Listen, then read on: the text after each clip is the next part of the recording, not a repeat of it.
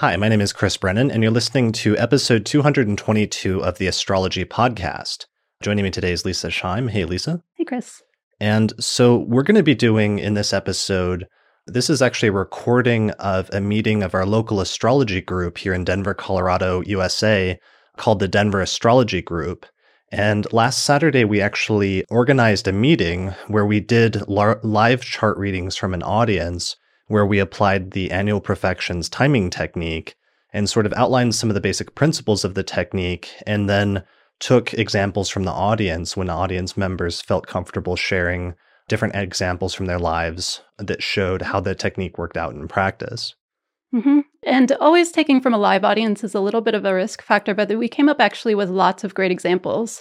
So, if you're interested in the annual profection timing technique, this is a really ga- great illustration of um, what that can look like in people's charts.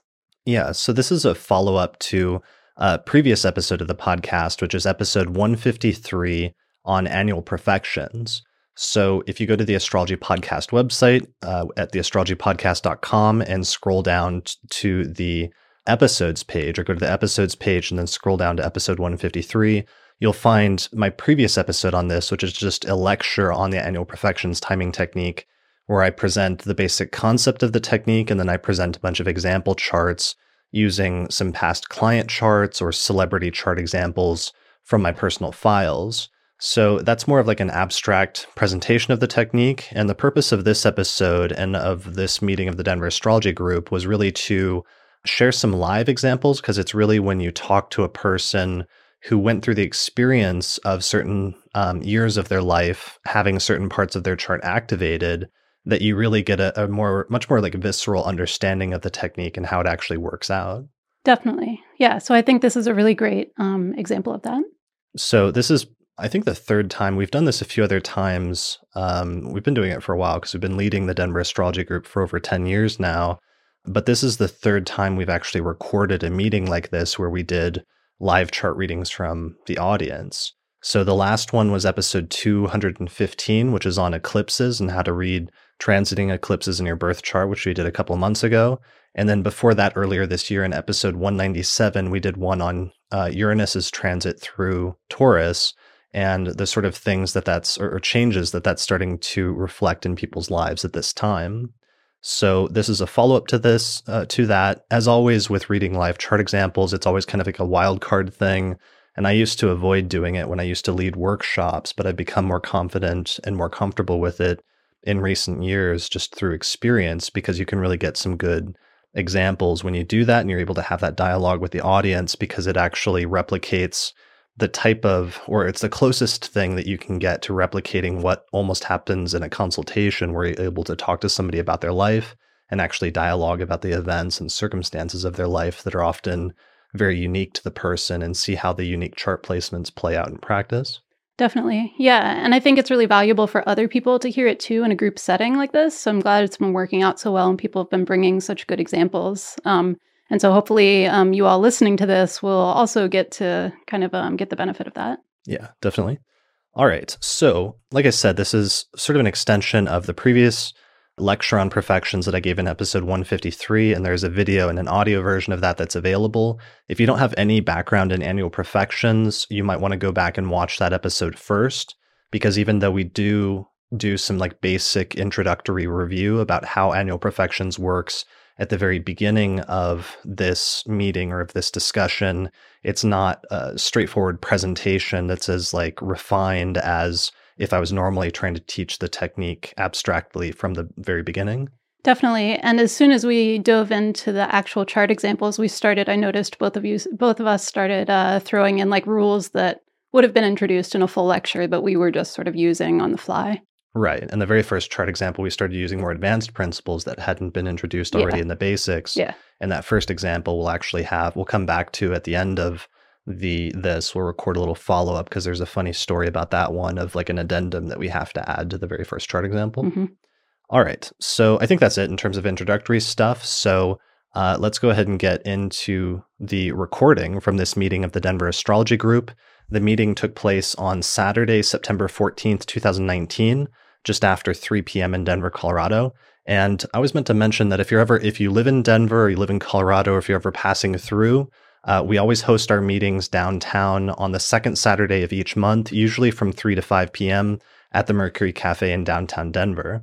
So just do a search for Denver Astrology Group and you'll find our page on meetup.com in order to sign up for the group and get more information. Mm-hmm. All right. Well, I guess that's it. So let's get straight to the uh, meeting recording. All right. Let's go ahead and get started.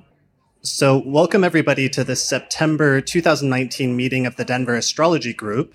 Uh, if this is your first meeting, we always meet on the second Saturday of each month here at the Mercury Cafe in downtown Denver. Sometimes we schedule meetings kind of late because we like to catch speakers who may be coming through from out of town. We almost caught Maurice Fernandez uh, this time, but unfortunately he wasn't able to make it. Uh, next month, uh, who's our speaker? Leah Samuels. Yeah, so local mm-hmm. astrologer named Leah Samuels, and she's giving a talk on the dark moon Lilith uh, for the first time for the Denver Astrology Group. So that should be a really great meeting in October. Uh, today, we're going to be talking about a timing technique known as annual profections. And we're going to talk a little bit about the theory of the technique. But mostly, what we're going to do today is we're going to hopefully have some interaction with the audience and take chart examples where, as we're teaching you the technique, we want you to start applying it to your chart uh, in your head as we're going through the basic principles and in many instances, you'll probably start to see the technique work out right away in your own chronology. And if you feel like it, we'd like you to um, come up and actually share your chart if you have a good example from your past history that you feel is a good um, sort of exemplification of the technique. So uh, this meeting is being recorded, uh, both in the audio and video, and we may release this as a podcast episode on YouTube at some point in the future. So if anybody does share their data, you just have to be comfortable putting it out there publicly and just know that it may be posted on YouTube after the meeting is over. We've done this a couple of times so far with the Denver Astrology Group. The last time we did it was in July with an, uh, a meeting on eclipses, where we went through the 12 houses and showed how eclipses work out when they fall in each house in the chart. And then different people shared stories about how that's worked out in their personal lives. Uh, before that, we also did a meeting on the ingress of Uranus into Taurus and talked about how that goes into should go theoretically in different people's lives and took some examples from the audience to show how it actually worked out. So we're going to continue that sort of tradition here today with a new technique known as annual profections. Mm-hmm. Uh, so I'm Chris Brennan, and joining me is Leisa Schaim, who's going to be helping to lead the meeting. Hello. And so I've been studying astrology for 20 years, actually, starting in the summer of 1999. So this is kind of like my 20 year anniversary of, of learning astrology. Uh, how long have you been studying it? About 15 years. 15, yeah. okay. Uh, and we've both been using this technique for more than a decade at this point, and it's definitely one of our core timing techniques. Um, but it's actually a relatively recent technique that's only been recovered over the course of the past 10 or 20 years or so from translations of ancient Greek texts from about 2,000 years ago. So, in ancient Greek and Roman astrology, they had these timing techniques that they referred to as Time Lord techniques or Time Lord systems. And the basic premise of the Time Lord systems is that you have your basic birth chart, and the birth chart represents a set of promises for different parts of your life, of different potentialities or different potentials that will manifest at some point during the course of your life. But not all parts of the birth chart are activated at all times, but instead some parts of the chart are laying dormant until those parts of the chart are activated by certain timing techniques, at which point the natal potential of those placements will become awakened. So there's probably a much simpler way of saying that, which is just like not everything that's going to happen in your life is happening at all times, but instead there's certain events that will happen in your life at certain fixed periods. And in order to know when that will happen, you have to have access to some of these Time Lord techniques, which are designed to tell you when the natal promise will become manifested in a person's life. Mm-hmm. Yeah. And one of the other basic premises underlying what Chris just mentioned is that we're not looking at the chart as merely your um, internal psychological tendencies, but it's also showing concrete areas of your life and either specific events that may happen at some point in those areas of life or at least tendencies the, with either internal or external within those areas. And so that's part of the reason why these things aren't active at all times because it's not only due to your psychology, but it's actually looking at your entire life. Right. So what are let's think of brainstorm then. What are some like one-time events that maybe only happen at certain specific points in your life? Like let's say getting married. Mhm. Not everybody's like getting married every year of their life, but instead you may only get married once or let's say two or three times in your life, Mhm. you know, depending on how things go. Yeah. Uh, right. But definitely not every year. Sure. Hopefully Yeah. not every. Yeah. What are some other one time events? Um, like injuries or illnesses can Okay. be like a one-off thing. Okay. Winning the lottery, uh, landing like your dream job, Mhm. um, maybe getting elected like the head of an organization or buying a new home, Mhm. Yeah. uh, those are good ones. having a child. Yeah. So there's lots of one time events that are just like things that might happen once or maybe just a few times in your life.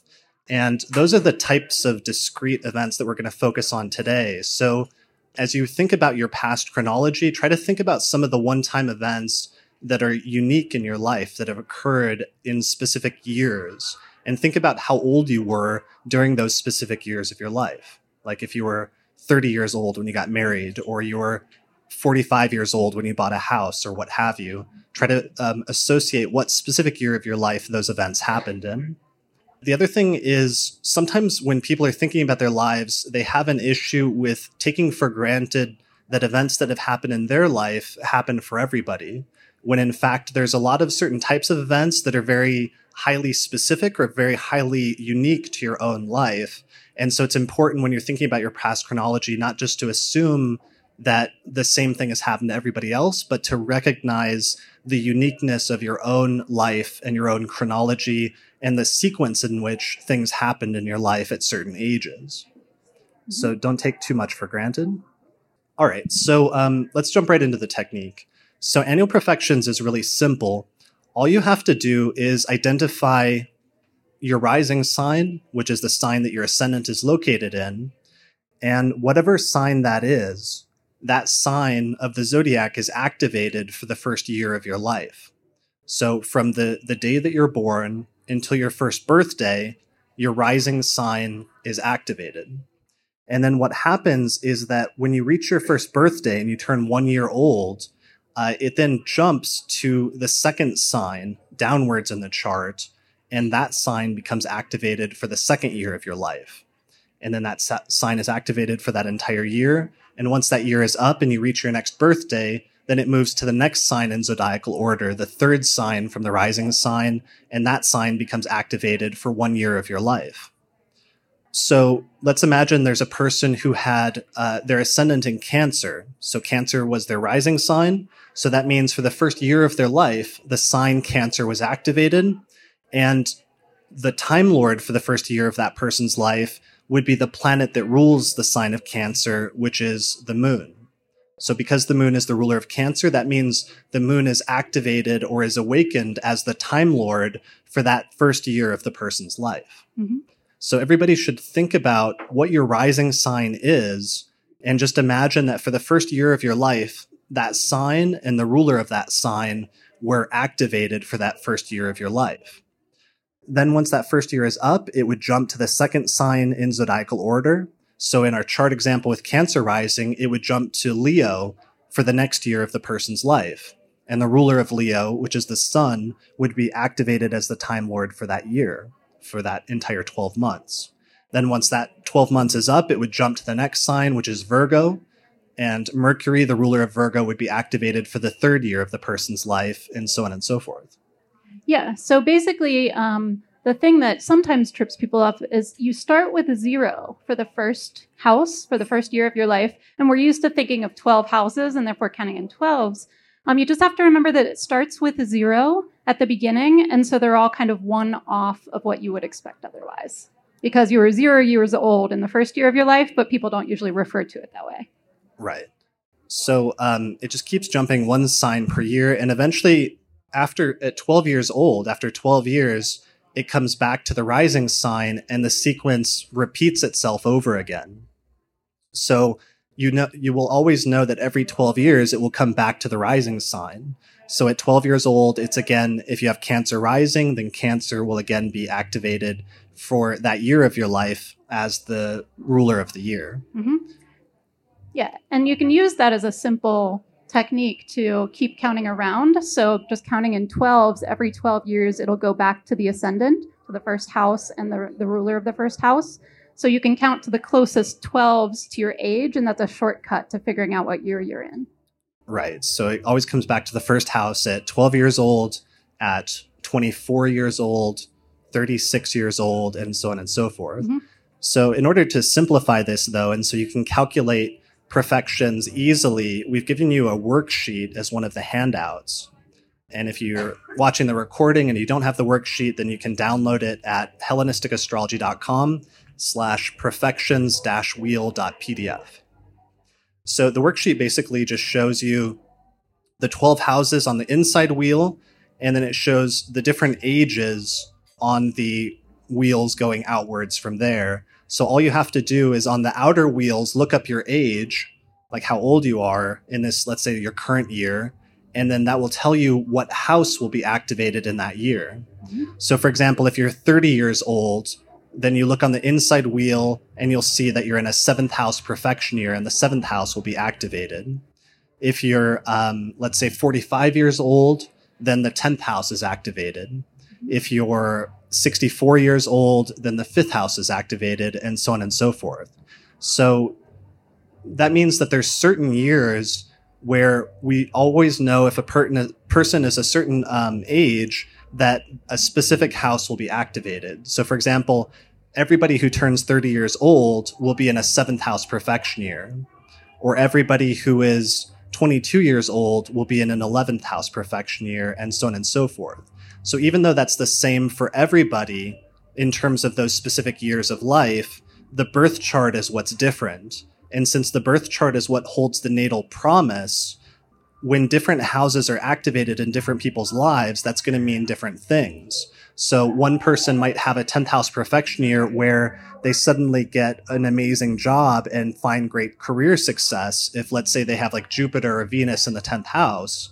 However, another person, if they have more difficult placements in the 10th house, might get fired from a job or might experience some sort of career setback in that year. So even though two people going into a 10th house profection year might generally experience the um, area of career as being more important in that 12 month period, they're going to have much different uh, qualitative experiences of that 12 month period of life. Mm-hmm. Yeah, so the speci- specifics will be different, but it is really unique that it's one of the very few things in astrology where you can know something about what's going on in the person's chart just based on how old they are. There aren't too many things like that in astrology. Usually everything is very individualized. So that's kind of cool because that's something you can know even without a birth chart or, or date. Right. Yeah. How many people already uh, are familiar with annual profections at this point before coming to this meeting? Okay, maybe half the room. Okay, good. So I've given you not just one worksheet, but a second worksheet that makes it a little bit easier. Uh, sometimes if you're more used to working with like tables and columns to calculate what your profections are in a given year, all you have to do is identify your rising sign in the first row and then identify your age over in the left column and then find the intersection between those two to find what sign is currently activated for you in a given year. So this um, worksheet is also available at hellenisticastrology.com slash profections dash worksheet.pdf. All right, so other preliminary stuff. For the purpose of this discussion, we're going to be using the traditional rulership scheme, which assigns all of the seven traditional planets or visible planetary bodies to one of the 12 signs. And the big difference compared to the modern rulerships is that in this traditional scheme, uh, Mars rules Scorpio, Saturn rules Aquarius, and Jupiter rules Pisces. So even if you don't normally use the traditional rulerships, we'd recommend for the purpose of this technique that you might want to try using them because you might find them to be a little bit more effective because that was the scheme that was originally used when this technique was first invented. Mm-hmm. The other thing that we're going to be using is whole sign houses. How many people are already familiar with whole sign houses as an approach to house division?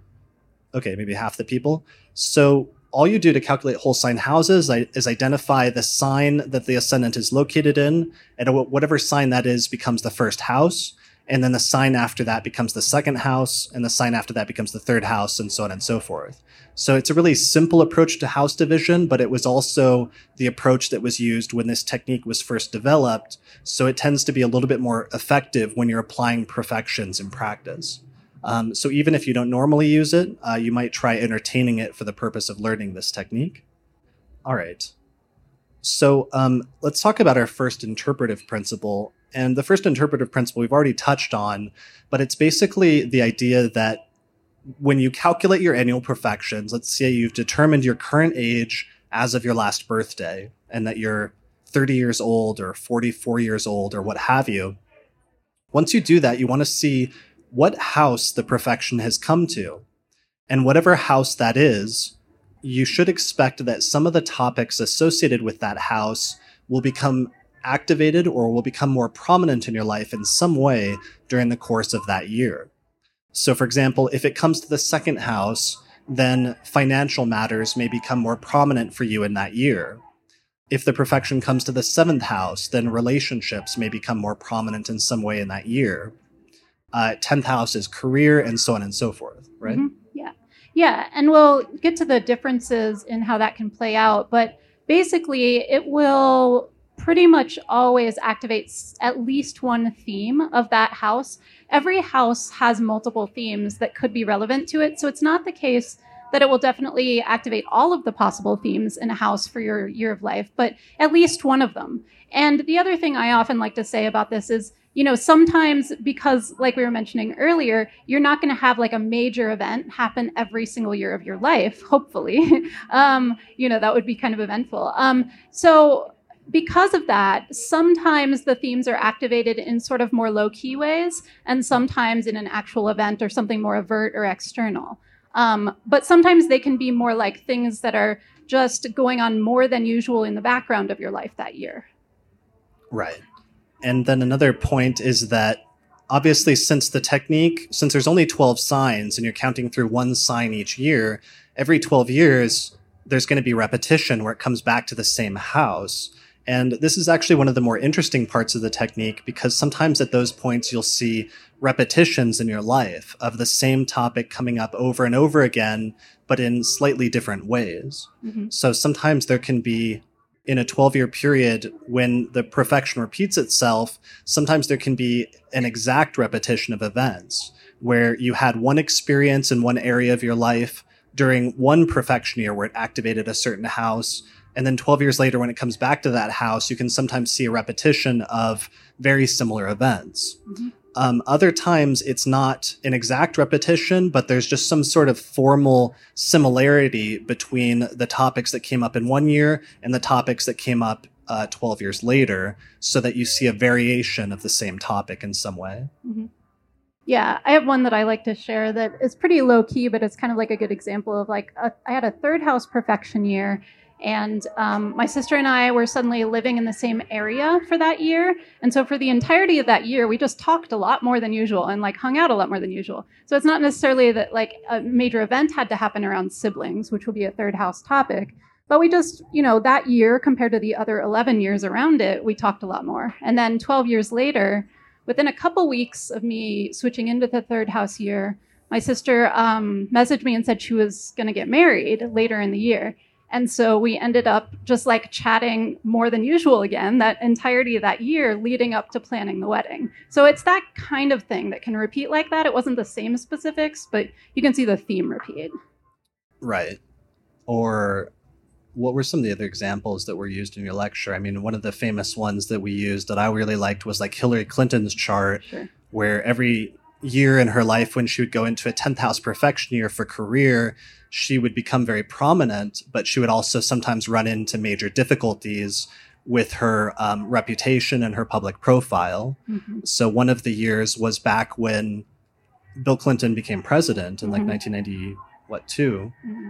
And she became more prominent and became first lady, but also started trying to head up um, getting universal health care and subsequently ran into major problems during the course of that 12 month period as a result of that. Mm-hmm. And then um, a couple of repetitions later, it came back to her 10th house profection year in 2016. And she became very prominent when she became the Democratic frontrunner, the mm-hmm. nominee for the Democratic Party, but then subsequently lost the presidential election in that year. Mm-hmm. Yeah. Yeah, so a lot of similar dynamics happened in, in those repetitions of her 10th house years where she would become really prominent, but also would have like a lot of attacks against her and things like that. Right. Yeah. Okay, so a lot of what we want to focus on in the workshop is examples like that, where start thinking of the profections in different years of your life and what house was activated. And if anybody has any good examples of that to share, then during the course of this, we'd like to, to collect some of those. But first, let's do a few example charts just to really demonstrate the technique and demonstrate how it's supposed to work and what we're talking about. So did we give a handout for the We significations? did. Yeah, this this should be the third page of your handout if you have handouts in front of you. So the third page of the handout is just a table that lists some of the basic significations of the 12 houses so that you know from a traditional standpoint what types of topics might be expected to come up in certain profection years. And then you can sort of calculate in your head different pe- profection years in your past and see if those topics did in fact come up in those years.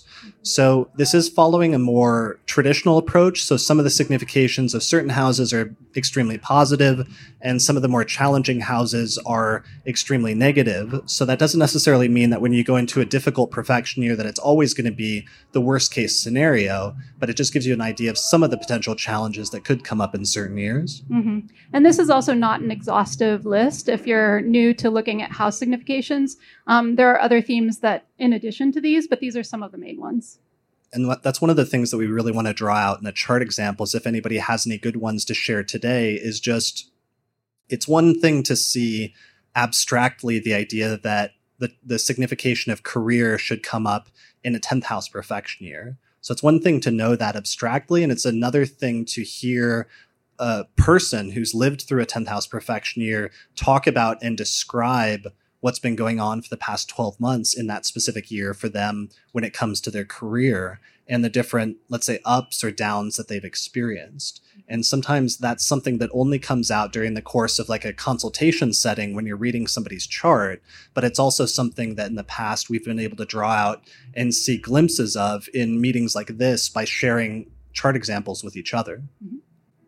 All right, so let's do our first chart example. So this is one of my favorites. This is uh, the birth chart of Lisa Marie Presley, who's the daughter of Elvis Presley. And this was a famous second house profection that I found from when she turned 25 years old, which is a second house profection year. So, uh, like I said, she was the daughter of Elvis, the famous singer Elvis, uh, but he died when she was nine years old. And he actually left uh, in his will, his entire estate was supposed to go to her, his, uh, I think, only living daughter, only living child. Uh, however, he stipulated that she was not to inherit the entire estate until she turned 25 years old. So, if you do the profections, of course, she has Leo rising. So we know that the first year of her life, uh, Leo is activated, and the first house is activated for the first 12 months of her life. Then it moves to the second house to Virgo for the second year of her life. Then it goes to Libra, Scorpio, Sagittarius, and it just counts through each of the signs, one sign per year. Eventually, at 12 years old, it came back to Leo and started the cycle over again. Then at 13, it went to Virgo. At 14, it went to Libra. And it just kept going around until eventually at 24, it started the cycle over again a second time at Leo. And then at 25 years old, it went to Virgo and activated her second house for that entire 12 month period of her life. So basically, she started a second house profection year the day that she turned 25 years old. And in her actual life, on the very day that she turned 25, based on the will that her father left her, she inherited his entire estate and suddenly had access to it, which was estimated to be worth uh, over a $100 million.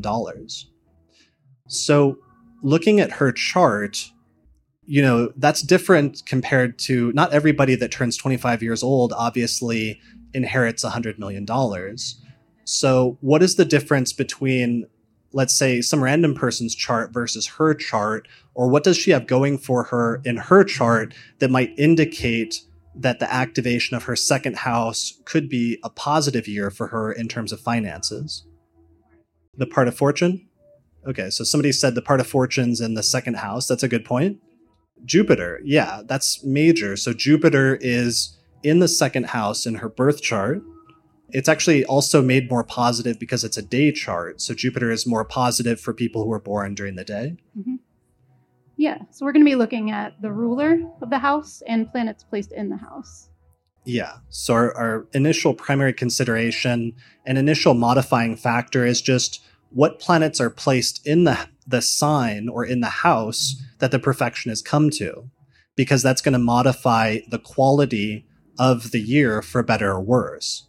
So if it comes to the second house and you have positive planets there, then in most instances, and other factors aside, you might experience more positive or subjectively positive events with respect to the topics associated with that house. Mm-hmm. Okay. There's some other factors, though, is there's one other factor in this chart that actually describes the context in which the year went, though. Uh, and that's the ruler of the second house, Mercury, which is activated as the Time Lord for the year. Uh, and what house is Mercury placed in in the chart? In the eighth house. Mm-hmm. So, what's the eighth house associated with? Death, Death and mortality, and inheritance, and also other people's money or other people's finances. Mm-hmm. So, the second house is like your finances or money or possessions that belong to you, whereas the eighth house is money or financial matters that belong to other people. So, that gets really interesting because that starts to further specify the more and more you go into the details the specific context of how that year in her life worked out for her which is that she had a very positive financial windfall with jupiter in her second house and it was connected to an inheritance from her father who had passed away years earlier mm-hmm. Yeah, so I think that's impressive enough on its own. Um, we would also be applying, you know, that that's kind of the basics of what we'd be looking at today. We'd also be applying any other rules um, with regard to the chart. So, for instance, if anyone's curious, in this particular chart, her Mercury ruling the second house of finances in the eighth house of inheritance is actually in a mutual reception with that Jupiter in the second house of finances. So Mercury is ruling Jupiter and Jupiter is ruling Mercury. Um, and so that actually is one of the factors that makes it particularly stand out compared to like an average person.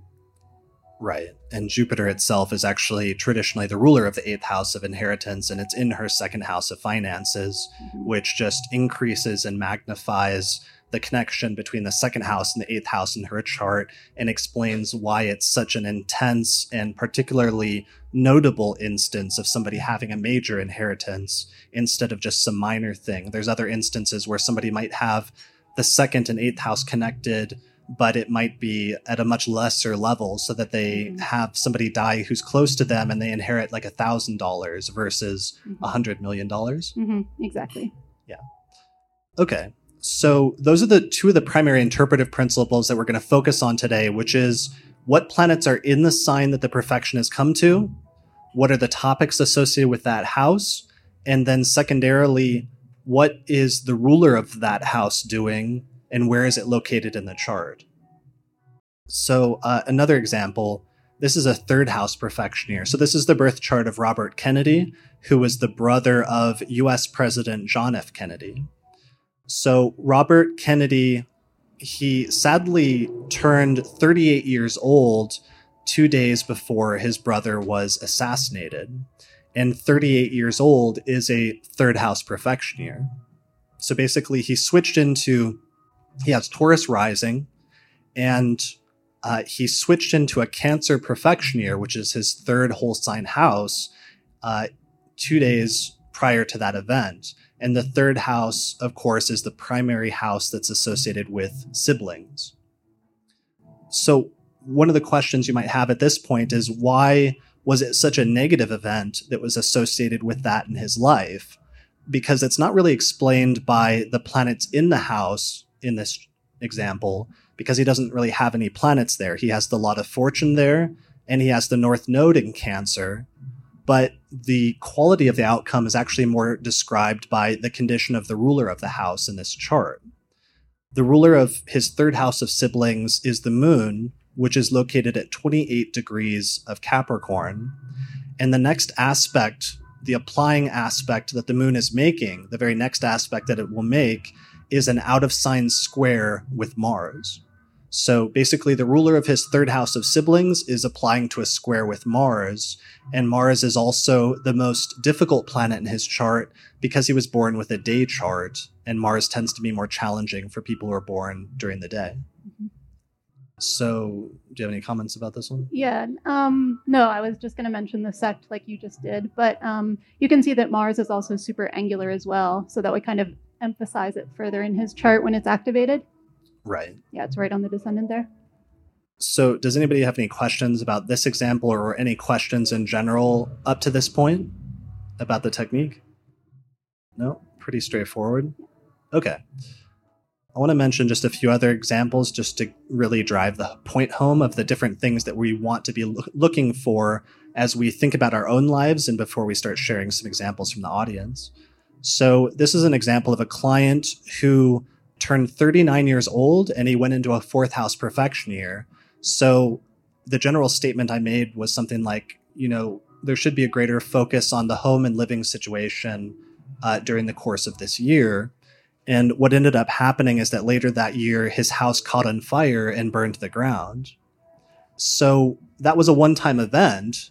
That wasn't necessarily, you know, his house wasn't on fire the entirety of the year, but there was this one major event where his house caught on fire and burned to the ground. And that was one of the most defining events of that year, certainly. And then it led to a whole period, of course, of not having a house and having to relocate somewhere else and all of the things associated with that. So there's some reasons for that in the birth chart, but actually one of the primary things that happened that helped to time the nature and the quality of the event is what happened is that Mars by transit, transiting Mars the day that his house caught on fire, it moved into his fourth house and it conjoined the degree of his IC at three degrees of Capricorn. So we can see his IC down there at three degrees of Capricorn in the chart. And what happens is if you tracked it in the ephemeris, Mars came in the sky exactly to three degrees of Capricorn the day that his house caught on fire. So this brings up one of the other interpretive principles for profections, which is that when the profection comes to a specific sign and activates that house, any transits that go through that house are also activated at that time. Mm-hmm. Yeah, transits through that house in particular, and also transits to or from the ruler. And that starts piling up a bunch of considerations that we won't get to fully look at today, probably um, during the meeting. But that's just something like a takeaway for you to remember looking at things later on as well. Um, if you research past years of your lives, is, you know, like Chris said, it's not necessarily something that's going to be happening the whole year. But if you're timing specific events that might occur, um, you might look at when transits will go through the profected house of the year and also transits to or from the traditional ruler of the year. Right. So, this is one of the reasons the variations in the transits. That's one of the reasons why there can be variations in the profections in 12 year periods and not necessarily be an exact repetition every 12 years because even though the profection will repeat the same houses every 12 years, and let's say, for example, in this profection year, he came to a fourth house profection year, and then 12 years later, he would have a repetition of the same fourth house profection year, the transits are not going to be exactly the same every 12 year period. And that's what allows there to be some variation. So occasionally the transits, though, do repeat, and that can sometimes indicate a repetition of more specific events. But normally, especially with outer planet transits like Saturn, they're going to be different in 12 year increments. And sometimes you'll have really good transits in that 12 year period, and other times you'll have more challenging transits that happen in that 12 year period. Mm-hmm. And that's another way to see um, like how notable that year might be with regard to the themes of that house is just how active um, the transits will be from that birthday to the next with regard to, you know, to and from the traditional ruler. Right. So we could keep going through chart examples, or we could try to take some at this point from the audience. Um, why don't we see? Do, does anyone in the audience already um, is already thinking of any profection examples that you've noticed for a particular age of your life? If you haven't, we we can still go through a couple more examples. But um, if you have, okay, it looks like one. Uh, you, have one, you have one in the okay. back. We have two. And yeah, so we're going to have uh, people come up to the microphone to share their story just so everybody can hear it and so we can also get it on the recording. You were a speaker last month. Yes. What's your Um, name again? Uh, Joseph Milnes. Welcome. Thanks. Um, so this year I'm in an Aries profected year, seventh house. So Mars is the Time Lord, obviously. Mars in my chart rules um, Scorpio and rules Aries, uh, my money house and my you know relationships house. And Do you mind sharing your birth stat actually? yeah, uh, January twenty fifth, nineteen eighty nine, eleven twenty three p.m. Denver, And is your ascendant Libra. 21 Libra? Yep. All right, there it is. All right. So And So- how old are you? I am 30. Okay.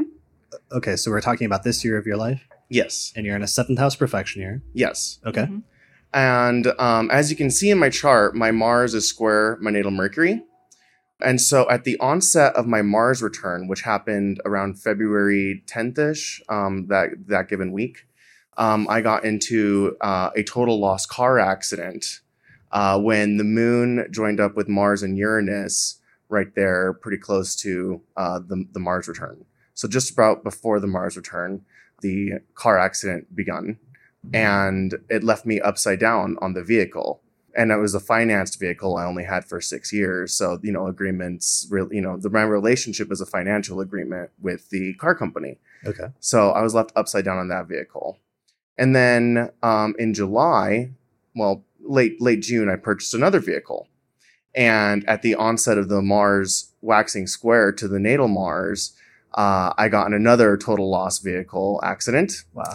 And at least that vehicle was protected uh, with Gap, but um, it left me with a scar on my wrist, Okay. um, a little bit of injury. Mhm. And so, yeah, it's I, I'm gonna lay low on purchasing a vehicle at the Mars opposition. Sure.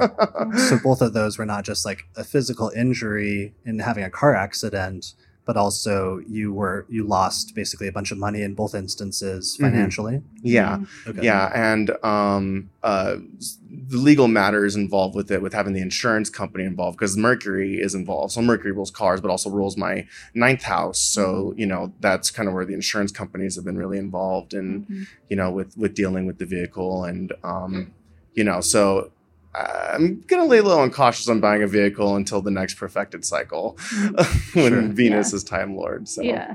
yeah, Well, that's so that's really notable that you know your um, Time Lord is in the eighth house, and if people aren't aware, the eighth house compared to the second house, the second house is more of your direct income and possessions and sort of like basic finances, but the eighth is often like loss of finances or debts or money you owe. So if you have a finance vehicle, that would be like an eighth house thing, and that's where your Mars is. yeah, yeah. And so the only good aspect that's happened with the Mars transits is um, just recently I had the Mars waxing trine to the natal Mars.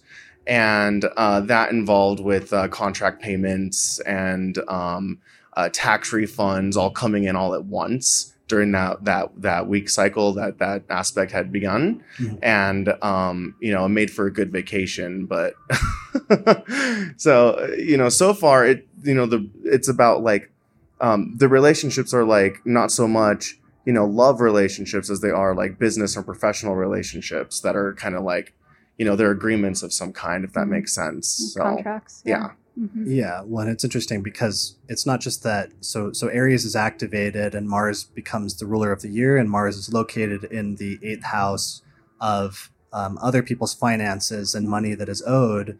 But Mars in the birth chart is also the ruler of the second house traditionally, which is your own Mhm. finances. yeah So it's tied in in two different ways to financial matters in your life by being placed in the eighth house and being the ruler of the second house. Um, and that seems to be one of the reasons why it's really activating those topics of financial matters at that time. And then secondarily, because it's Mars almost exactly square Mercury, and Mercury is actually retrograde natally in the birth chart at three degrees of Aquarius, that could be where, where some of the like mishaps involving driving or transportation is coming into play. yeah and exactly 12 years prior in 2007 uh, it was my first ever car accident i got rear-ended I was going to actually Okay. ask if you'd ever had that before in the prior year.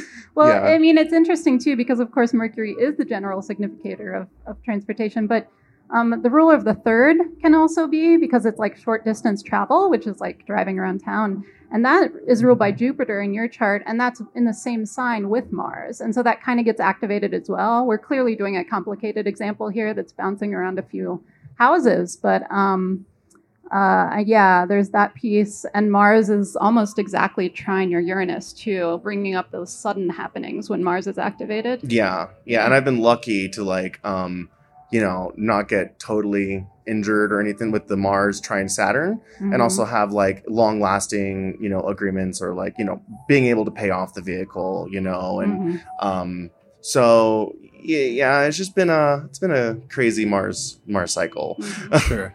Um, and it's also a night chart, so Mars is uh, less malefic compared to how it could be, so that it's Mhm. actually not the worst case scenario, but instead, the usual keyword for Mars in a night chart is like surmountable difficulties. Right. So it's like Yeah. things that come up that are annoying or even sometimes like tra- traumatic, but uh, it's the like what doesn't kill you makes you stronger, or at least it's not as bad as it could be. It's not that you you didn't you know obviously like die in a car wreck or you Right. didn't um, get injured in a major way that you were able to walk away both times. Yeah, yeah. So yeah, and that that that's uh that's what I've been going through this year is just you know the Mars transits have been the most notable peak times, like transits to the natal Mars by other planets, which you know indicated better times of the year, or like transits by Mars to other natal planets were also indicative of things. So I was able to expect you know financial things once it came to the Mars trine. I was just looking forward to that. Right. Mhm. Yeah, and that's great that the transits to the exact placement of the Lord of the Year are what really timed when the event occurred. Yeah, exactly. So, like I said, it was the Mars return, then the Mars waxing square, then you know the easy time was the Mars trine. So, you know, I'm just gonna try to do my best to not drive when uh, November rolls around. Brilliant. Mhm. Awesome. Yeah. That's a good Alright. example. Thanks Yeah, for sharing thank that. you. All right. Someone else had a hand. Was there one here? Okay. Was there? yeah, there's Um, one over there, one over there, and one over here. okay. Yeah. Uh, do you want to go, Annie? Okay. Sure. Hi. So, hi, it's um, Annie, and it's uh, 10 14 80. 10, 14, 1980? Yeah, 1980. It might not print out thanks. I'm kind of short. Uh, it's 2:39 p.m. in uh, Decatur, Illinois. 1980? Oh, yeah. 80, yeah. Not 89. Okay. I'm flattered. That's all right. Uh, just step a little bit closer. to the closer, mic. yeah, okay. yeah. Just talk right into the mic, okay, very good. Okay. directly. Is, do you have 29 Capricorn rising? that's right. Yeah. Perfect. Okay. Um, so this was when I was 35, so 12th house Mhm. year. Okay. and um, I was working as a waitress at a restaurant, and um, I was working outside a lot, and I start I developed this skin condition called rosacea, and um, my skin would get really inflamed, and so people were constantly asking me if I was sunburned or if I had just gone skiing or you know if if I needed sunscreen, and so. Um, I realized that I kind, you know, I kind of had an anger problem, and it, I, I thought it was interesting too that it was like a skin thing, which Right. is like kind of the barrier between yourself and others, and with the moon Neptune. But what I did is I decided that I was stopped. I was really tired of dealing with people, and I didn't really like customer service anymore, so I quit. And um, what I did is I started uh, work at an art studio, and I was cleaning the art studio, and then eventually started uh, cleaning houses, which allowed me many hours alone. And so I started listening to podcasts, and that's when I started studying astrology. Was when I was able to listen to podcasts, and so I thought that was interesting that Jupiter, the ruler of the twelfth house, is in the ninth house with Right. Venus, and it's in Virgo with like the cleaning and learning and making things beautiful. So I was like, when I was looking at this, I was like, okay, that's a pretty perfect example with the anger and then like the poor boundaries, but then like it turned into something good where I could like learn and make money, but also learn stuff. So Yeah. Yeah, that's amazing. That's a great example. Yeah. Yeah. That's a really okay, good example. so let's break it down. okay. So, Mhm. um, you were 35 years old, so you went into a 12th house profection year. Um, what are some of the significations that we wrote down on the 12th house handout? Um, I don't know about the handout. The 12th house often, 12th house years often um, coincide with spending more time alone, which you Mhm. definitely mentioned. Yeah, but Yeah. the initial one was just um, the the illness that came on Yeah. out of nowhere, Mhm. which was really interesting to me because it was one of the fundamental things is it was like a redness. It caused like Yeah. a redness in your face, and red, of course, is the color of Mars. Yeah. Um, and Mars is located in the twelfth house in the birth chart uh, at one degree of Sagittarius, and we see the Sun up in the tenth house in the top half of the chart, so we know that this is a day chart. Mhm. So therefore, Mars in a day chart, like we said earlier, is always the more difficult planet. So we tend to see some of the more challenging significations associated with Mars come to the forefront. So Mars redness, Mars can also indicate like inflammation, Mhm. um, burning, and things like that. Yeah. Um, so it's in the 12th house, and one of the primary topics associated with the 12th house can be illnesses or sickness. Um, so right there we have that initial thing where there's like an illness or a sickness that's like related to Mars that comes up in that profection year. Mhm. Okay, so that's the first part, Yeah. and then the second part is um, you had a feeling of like you were in a job, but you wanted to like not be as social, or you wanted to pull away from that job because you said you didn't want to be around people or something. Yeah, I just got tired of people asking me about my face and making comments mm-hmm. about it. So I kind of just like hid at home in my little mountain cabin for a while. Yeah. And then, yeah, and then got this other job. So, that's a huge like the ideas of like isolation and wanting to be alone or sometimes needing to be alone sometimes being forced to be isolated in some way are huge uh, 12th house topics and sometimes very common topics that come up in 12th house profection years Yeah, it's an incredibly common topic. Just the specifics differ as to like why you go to isolation and whether it's proactive or reactive. Yours sounds like a little bit of both. yeah. Um, but yeah, and then um, so yeah, 12th house years are very much times to pull back and be by yourself more often. And then we look at the ruler part, which you mentioned already, right? Jupiter is ruling um, your 12th house and is placed in the ninth house. Astrology is associated with the ninth house, of course, um, higher learning and so forth. Um, so that's great. And that's such an interesting combination, too, because if you're born during the day, then that Mars in the 12th house is the most challenging planet, but the Jupiter ruling it in the ninth um, is the most positive, all other factors being equal. So that's a really interesting sequence you have had of like pulling back and being alone because of the inflammation, but but then that driving you towards like a positive ninth house topic. yeah, that's yeah. cool. Yeah and sometimes that comes up where there's an old interpretive principle in the hellenistic and medieval traditions that planets in the house indicate the initial experience in the first part of the matter, whereas the condition of the ruler of the house indicates the outcome in the second part of the matter. Mm. So in this case, it would have been very literal that in the first part of the year, it was more like running into the issues related to Mars, but later in the year, the outcome being more positive because of the condition of Jupiter, the ruler. Mhm. Mhm. Okay. Yeah. Um, were there any other points? I mean, the other one was moving that there was some Neptune stuff that was activated in Mhm. terms of wanting to become more artistic or getting more into art that that year. Well, no, I mean, I was working at an art studio. I work with Okay. artists, but I'm not like doing it was mostly just like I think the poor boundaries or whatever, like as far as like Neptunian, like letting things in that maybe I shouldn't have and with the skin, you know, like being like the boundary, but not not being able to like keep the anger out or in, I guess. so, Sure.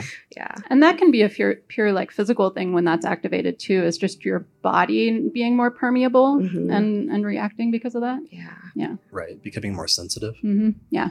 Sure. Thank Um, you. Yeah, that's a great example. Thanks Yeah, for sharing thank that. you. Okay, so we did a that was a good 12th house example and sort of showed how the topics of the house, but also the ruler can come into play. hmm Yeah. Um, all right, did we have another example? Yeah. That one. Hello. So Hi. I don't think I'm as knowledgeable, but from what I see, I'm in a What's your second. name? Uh, Valerie. I'm Valerie, and my Hi. birthday is March 14th. Hold on a sec. March what? 14th, 1982, at 2:28 PM or AM? p.m. Okay. So, And the location oh, you're? Wheat Ridge, Colorado. Ridge, Colorado. All right. Um, is your rising sign Leo? Yes. Okay. So I thought it was interesting that it's I'm 37, so it shows that I'm in a second year profection. Mhm. And um, this September, every one of the si- uh, planets transited my second house and I just recently changed. Like I just decided to put out a resume and start a new job, and I just got a new job, and Uranus just went into my tenth house, and so that would just be kind of an example of that actually starting and being activated in my 37th year when the signs were going through my house. So I thought Yeah. that was cool. Yeah. And the ruler of that house is in my, it looks like it's supposed to be my eighth house, but it's actually like in my seventh house. Okay. So that's the part I don't know what that means, or Sure. you know, and I'm interested in What kind of job did you get? um as an esthetician, Okay. Okay. and yeah, hmm and so from a real estate broker and a dancer, and I decided to start working as esthetician. So I do all three, but that just came to the surface. Okay. Yeah, that's a perfect example because we just had that huge pileup of like what was Like it, four five, planet- four or five yeah, planets in in Virgo. Virgo, this Yeah. month in September. And, And I s- hate filling out resumes, and I don't know why I did. Okay. Yeah. that's a Um, great example yeah. and, and a really common, more like kind of average Practical. thing that happens, like Mhm. getting a job when planets are transiting the second when you're in a second house year. Yeah, that's great. Yep, that was Yeah. it. So second house profection year. So we would expect financial matters or how the person like makes their livelihood to be more prominent in that year. And then the timing of when the major event happened. So your birthday was way back in March, Yeah. but it wasn't until we had this pile up of so many planets moving into Virgo in September that there was the real turning point. hmm I think that's what that's why I was like, wow, that's so interesting. That's what I got out of it. The only part I don't understand, I want to know more about is the rulership. When you had explained, like, how does how does that affect it? The Mhm. Mercury rulership, um, where it's at, and what it would mean in relation to this. Sh- So I, sure. that would be interesting to know more about. Yeah. Yeah. Since that's a piece I don't know yet. Yeah. Right. Yeah. It's kind of complicated because since we also acknowledged that with your midheaven being at one degree of Taurus, that Uranus having recently moved into that sign, and I think Uranus actually stationed recently Yeah. mhm. in what like August. late August, late Mid- August. Mid-August, yeah. Um, so in Taurus, that that's also like tied into this in terms of a sudden and relatively not completely unexpected, but a somewhat sudden change in terms of your career focus and in terms of your overall like what you're doing for a career. That Uranus station in Taurus is playing a role as well, and the ruler of that is you know Venus in Aquarius in the seventh house. So that's playing a role as well, and it's kind of complicating things here in terms of how much that's um, part of what's going on or is playing a role versus what role Mercury might play in the eighth house this year as the Lord of the Year. I've also Right. like started all kinds of astrology classes. I've taken them for a long time and I've taken like tarot and all that stuff, but that's like something that's just like one after another that's been I've been doing more so this year too. So I don't know Hmm. how that come into play. But yeah, that's what Hmm. it, I thought that was interesting and Okay. thought I'd share. Yeah. Um, and so some of the things that can come up with the ruler of the second and the eighth is like um, financial matters being tied in with other people's finances, Mhm. which in Joseph's case had to do with issues of like uh, debt or um, money that was owed to other people and issues with that. But other times it can mean like a partner's finances, or if the person is in a relationship, somehow the partner's finances becoming intertwined with theirs. One of the tricky things, since you're only what halfway into the year, is that there's some event that may not have occurred yet, or some circumstances that might still be coming up that could be tied into that placement. Yeah. Mhm. Um, so sometimes when doing a consultation with a client, we'll sort of walk them back and see if they can remember what happened 12 years earlier or what happened 12 years before that. And sometimes if you can identify the repetition, you can then anticipate by projecting that out in the future what types of events the person might expect to have come up uh, in the rest of that profection year. Mhm. Okay. True. Thank you. Yeah, a couple other topics could be like taxes or loans or things like that, mortgages. So uh, sometimes it's the case that when a planet or when a house is activated and then the ruler is activated, it can point to more than one thing that year. And so one of the things could be, you know, getting the new job, but there could be another like eighth house topic at some point during the year related to the placement. Um, you know, but yeah, so it could Sure. just, yeah. Yeah, so I'll still find out. But I yeah, that was interesting. Thank you. Yeah. Thank You're you. welcome. Thank you. Um, and lastly, it's also the ruler of the 11th house. So it could be When the Mhm. ruler of the year is activated, it activates the house that it rules that the profection has come to, but also because that planet rules sometimes two houses, it'll activate the other house that it rules as well. So it could bring in 11th house topics related to friends or groups or social movements. Right. Yeah. Yeah. Yeah. Have, yeah, I was going to say, is this the first time you've come to this group? This one, yeah. Okay. Yeah. Okay. Great. nice. Um, and it should be positive but somewhat unexpected because Mercury's squaring Uranus within three degrees, but it has a nice applying trine with reception with Jupiter in a day chart at nine degrees of Scorpio. Mhm. So, um, what is the delineation for that? Like positive financial interactions involving friends, Yeah, but, but that are but that are unexpected or potentially disruptive. Hmm Yeah, it could be. Or like if you do, is is the new job like a like one one on one type of things, or is it like a forty hour a week thing? No, it's part time. So I guess that's Okay. the, the part that's like a little confusing when looking at mine is because I do so many different things that there's different aspects, but um, it's more one on one and it's sort of like opposite everything else I would do because it's more one on one, slow, mellow healing. And then Mhm. the other types of things I do is like nightclub, packed people, crazy, you know, Okay. totally different. And then I, I go to a lot of social meetups. I learn astrology, I learn tarot, Mhm. I do a lot of things like that. So I could see how 11th house would be in there and it could be anywhere. So Uh-huh. yeah, like Sure. Well, I was wondering because of the eighth house being other people's money, and so if it's you know um, a s- square to Uranus, that can very frequently be like one off, you Well, know, um, payments from other people. it's in my seventh house, but it's a Pisces, one degree Pisces. Yeah. Right? So, well, but it would still have eighth house um, influence. It just depends on what house system you're using. So, Oh, for the okay. purpose of like this, for instance, we're interpreting it in a whole Sure. sign, sign house, but yeah, it could Oh, be also I- relevant to the I'm seventh learning, so I'm house. Oh, of okay. I'm like, I'm trying to figure that. Okay, Yeah. so then that's good to know. Yeah. Thank you. Yeah. Cool. Thanks for sharing that. yeah, thank you. All right. Um, so yeah, that was another good example. Mhm. Um, Great examples so far. Thank you all. does anybody else have any good examples that they feel like sharing with the group at this point? Yeah, you have one. All right. Uh, what's your name? Kathy. It's October 3rd, 1958. Danville, Pennsylvania. What Uh, time? What time? Oh, 8.25 a.m. That was uh, daylight time. I think. And what was the solar city again? Danville. Danville. It's Montour County. How do you spell that? D A N V I L L E. L L E. Danville, Kentucky. No, Pennsylvania. It's Pennsylvania. Montour County. It'll, So you have 24 Libra rising. correct, Spica. 23 okay um and you So- actually you shared your the an example you were our first one for the eclipses meeting right Yes. thanks Mm-hmm. for sharing that by the way uh, that was like a intense example but i really appreciated that This you one's not so intense. Just simple. Okay. Simple, straightforward. no trigger Um, warnings Yeah. When I was 20, I was in a ninth house year and, of profections, and I graduated college, got my degree. And then I turned 21, and that was the 10th house year, and that's when I started my career. okay. End of story.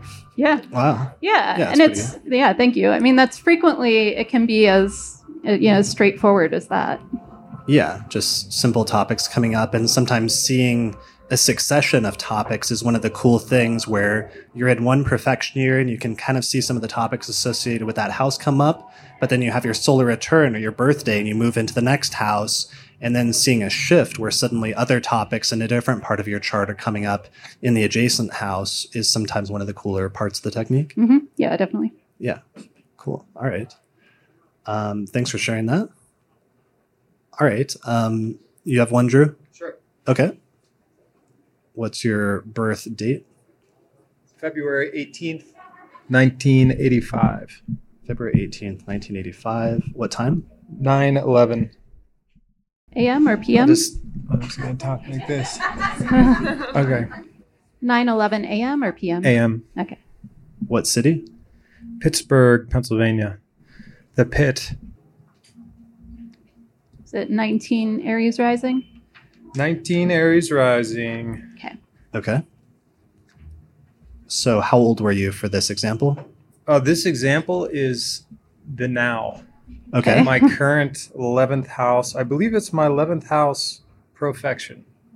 This is a new new idea or new teaching for me. So So, So you're you're- 34.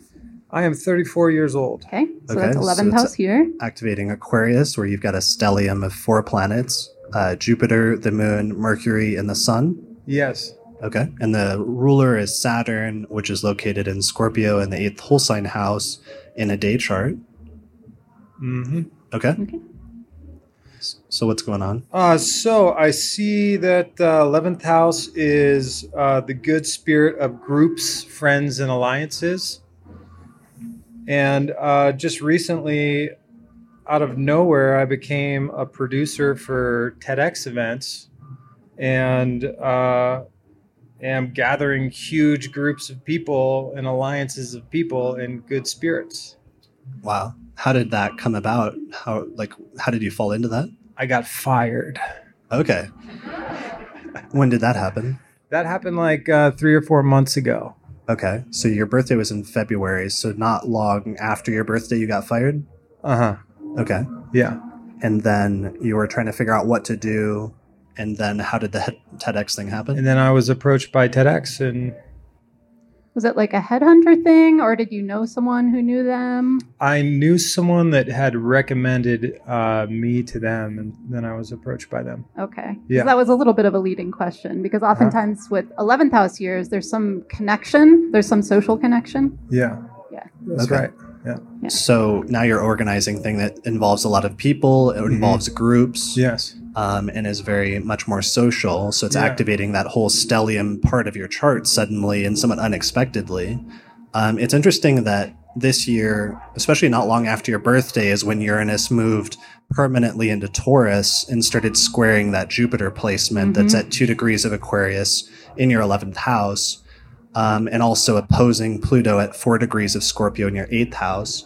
So, on the one hand, there's like an unexpected uh, disruption in your Mhm. life where you got Mhm. fired, uh, where Uranus going through your second house is perhaps uh, interrupting or, or causing a disruption in your livelihood and your finances. Mhm. Uh, but then it's also an unexpected change that leads to a more positive development in terms of friends and groups. What was like? Why? Why did they fire you suddenly? Do you know? You know, it was a personal issue between me and another man there. Okay. Yeah. Got it. Um, cool. Uh, and so that's been happening since when did you say? Like April? Um, like probably three months ago.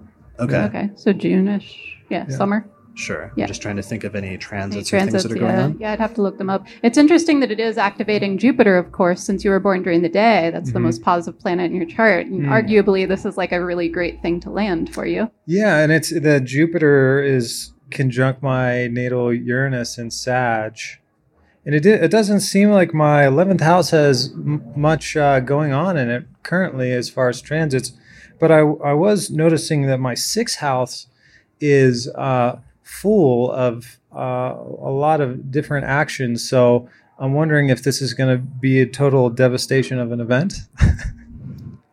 That your sixth house, that there's a lot going on with your sixth house. With all Yeah. the planets transiting through Virgo.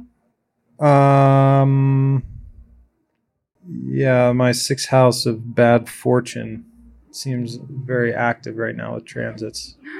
Sure. I mean, it doesn't always have to be so stark as the way Uh-huh. that's written up. I mean, the sixth house also is just, you know, um, daily activity. Oftentimes, when there's transits through the sixth, it's like Uh-huh. you're just doing, like, you're doing a lot, like every day. You're really Right. busy. Super Um, busy. And also with regard to your job, oftentimes, although sometimes also that plus other things. Mm-hmm. Yeah. Yeah. Plus, most of the Virgo transits are very short interplanet transits that are Yeah. just um, going to come and go very quickly right now, and most Mhm. of that's already ending. I think as of today, Mercury and Venus just moved out Mhm. of Virgo last night, That's great. Yeah. so some of that's moving on. Um, the- some of the career stuff that's happening also is probably tied into Saturn is going through Capricorn, which is your tenth house. Mhm, So some of mhm. that's related. You have a day chart, so it's like surmountable difficulties. So it's not worst case scenario, but it's like again, this is a scenario where a not very positive thing happened, a setback happened, and that you got fired, but then you were able to go on and find something better after that. Uh, so that's kind of a very cliche or straightforward like Saturn day, tar- day chart type transit through the 10th house. Yeah, definitely. And I want I want to point that out just to point out that you know profections is important and it can help you identify some major topics or themes or planets that are activated in a given year. But obviously, we still have to take into account other things that are going on in the chart, like major outer planet transits like that. Yeah, major transits, eclipses, other timing techniques. So it's not the only thing happening, although it can definitely pinpoint important stuff, as we can see. Hmm. Yeah. Right. In that Pluto in that ten, is Pluto in the tenth house there, Transiting. or transiting the tenth Yeah. house? hmm What kind of juju is that in that mi- midheaven? I mean, that sounds like you know what you've already been doing, which is like a Mm. major transformation in Mhm. like the type of career that you have or the type of role that you have professionally. Yeah, and we're actually getting we're not too far away from Pluto will eventually ingress into Aquarius, and that's going to be much more significant, I feel like, for you when it goes into your Mhm. 11th house, because then you'll see what Pluto tends to do is exaggerate and magnify things. Mhm. So it will like magnify and blow up if there's themes already going on in that house with respect to friends and groups and uh, organizational efforts. It may magnify that and make it even bigger than it was previously. hmm Hmm. But it's magnifying that good spirit. Um, yeah, I, I mean, Pluto can Potentially, always- if I have a good spirit. This was also the year that you started coming to the group, right? Has that been since your birthday? um, I think it's been about two years. Oh, okay. Yeah. Every every Okay. now and That was Not then. back this year. in- that was Yeah. actually back probably in his ninth house. Ninth house, yeah, because I Yeah. remember the link between your ninth and eleventh being activated. Oh, yeah. okay. Yeah, Cool. Cool. Well, uh, thank well, you. yeah, that's a good example. Thanks for sharing yeah. that. Thank, Thank you. All right. Um, were there any new interpretive principles from that that we should like reiterate? Um, mm, I don't think so. Okay. I think those were all the same ones. I mean, one of them is just stelliums. Like this is Sure. sometimes like if a person has a stellium in a certain house, then pay attention to the profection year when it comes to that stellium because it's really going to stand out. Yeah, You have that? true. Okay. Do you feel like sharing? Do you have a specific example or just if you don't have a okay, it's more something you know that you have, but you're not sure how it works out. Will work out yet? Yeah. Okay. Okay. Got it. Mhm. Um, maybe afterwards, like, uh, just because we're doing more past examples at the moment. Yeah. Mhm. All right. Um, any other examples in the audience? There's one in the back. Hi. What's your name? Anne, uh, my birthday is April 9th, 1975, and 1:19 a.m. Did you say 1:19 a.m.? Yeah, in Boston, Mass. All right. Is your ascendant two degrees of Capricorn? It is, yeah. Okay. Um, I just realized every seventh profection year has been pretty bad. Every Um, seventh house profection year. Mm-hmm. Okay, so you have uh, Capricorn rising, and you have Cancer is your seventh house, seventh whole sign house, and we have Saturn there uh, at 12 degrees of Cancer, and it's a night chart because the sun is below the horizon in the fourth house. Mhm. Okay, so Yeah. what types of, or take us back? Do you want to go back to the earliest one, or is there one that stands out, which is a good starting point? Um, at six, my parents got divorced, and then at 18, I uh, got dumped by my first boyfriend. And at 30, I had a crazy relationship, and then at 42, I just had some issues with my husband. Okay, Okay. So that's great. Okay, Yeah. No, well, I mean, not not, it's great. not great. it's not. it's astrologer, astrologer yeah, grade. which astrologer is- grade. Yeah. There's a hashtag on Twitter that's astrologer good. So like not good examples, but like wow, that really works. Yeah. Yeah, that's, yeah, that's what he Sorry. meant. yeah. um, no, that's actually a really impressive repetition, not just because it's the um, you know Saturn being activated every seventh year, but it's also more important for you because Saturn rules your ascendant, and so it's a primary placement for you being Right. activated during those years. Mhm. Right. And the the- issues with my husband were around money, and Saturn also rules my second Your second house, Yeah. yeah, the second house. Okay. right. Um, yeah, and the ruler of the ascendant. The in ancient astrology, they called the first house um, the helm, like this the helm or the steering wheel of a ship, as if the birth chart was like a boat, and that you have like a steering wheel, and that's the first house, and that the planet that rules the first house was then said to be the captain or the steersman of the ship. So you're supposed to pay attention to what house the ruler of the ascendant is located in because it means that it will often direct the life or that the life is somehow steered towards certain topics based on what house the ruler of the ascendant is located in. It, in this instance, it would be topics associated with the seventh house and relationships. Right. Um, so, but at the same time, because this is a night chart, we know that Saturn is the most difficult planet and it's located in the seventh house. So sometimes there's challenges or difficulties that arise within that context. Um, however, uh, there's positive mitigating factors. Mhm. One of them is that Jupiter is in Aries and it is uh, in a superior square where it's said to be overcoming Saturn um, by being in the 10th house relative to Saturn. And therefore, Jupiter is attempting to and is somewhat successful in making Saturn more positive than it might be otherwise. Right. Uh, Venus is doing something similar in that it's in the 11th house relative to Saturn. So it's overcoming through a sign based sextile to Saturn, which is also offsetting things a little bit. And then finally, and most importantly, um, the ruler of the seventh house. Uh, so remember in the earlier example where we talked about how there was an instance where somebody had a difficult placement in the house, but then the ruler was well placed and there was a difficult thing initially in the life or in the year, but then later things worked out in a more positive way. Right. Um, in this chart, we have a similar setup where the ruler of the seventh house is the moon because it's the ruler of Cancer, and it's located at 21 degrees of Pisces in the third house, and it's actually applying to a sextile with Venus. Uh, and Venus is the most positive planet in the chart because this is a night chart. Mhm. So we've got both sort of a really difficult placement with Saturn in the seventh, but then we have a very positive counterbalancing placement with the ruler of the seventh house. Yeah, that's basically like three counteractions. So that's pretty good. That's good. Yeah. Thank you So- for telling me that. Do you mind? So, could we walk through it more slowly, just to like unpack some of the events that happened? Yeah. Um, just because um, sometimes that can give people, even though for us, like hearing those four years of your life sort of summarized as a sentence was was sort of interesting for you, like actually having lived through that as entire years of your life and defining years of your life. I'm sure it's even more um, evocative and interesting. So, um, what was the first one again? So you turned six years old, and so that was a seventh house profection year. Mhm. And what happened in that year of your life? Uh, my parents got divorced. My mom left my dad and took us to a different state. Okay, so you're six years old. Your par- you're living together. You've lived your entire life with your parents being together up to that point, Yeah. and then suddenly your mom uh, leaves your dad, and you guys end up relocating to a different state. hmm Yeah. New Okay. Hampshire. And was that like a major event? Like before you knew anything about astrology or anything else? Was that? Would you say that was like a defining event in your life? Yeah. I mean, it was How did you Bad. experience it at the time?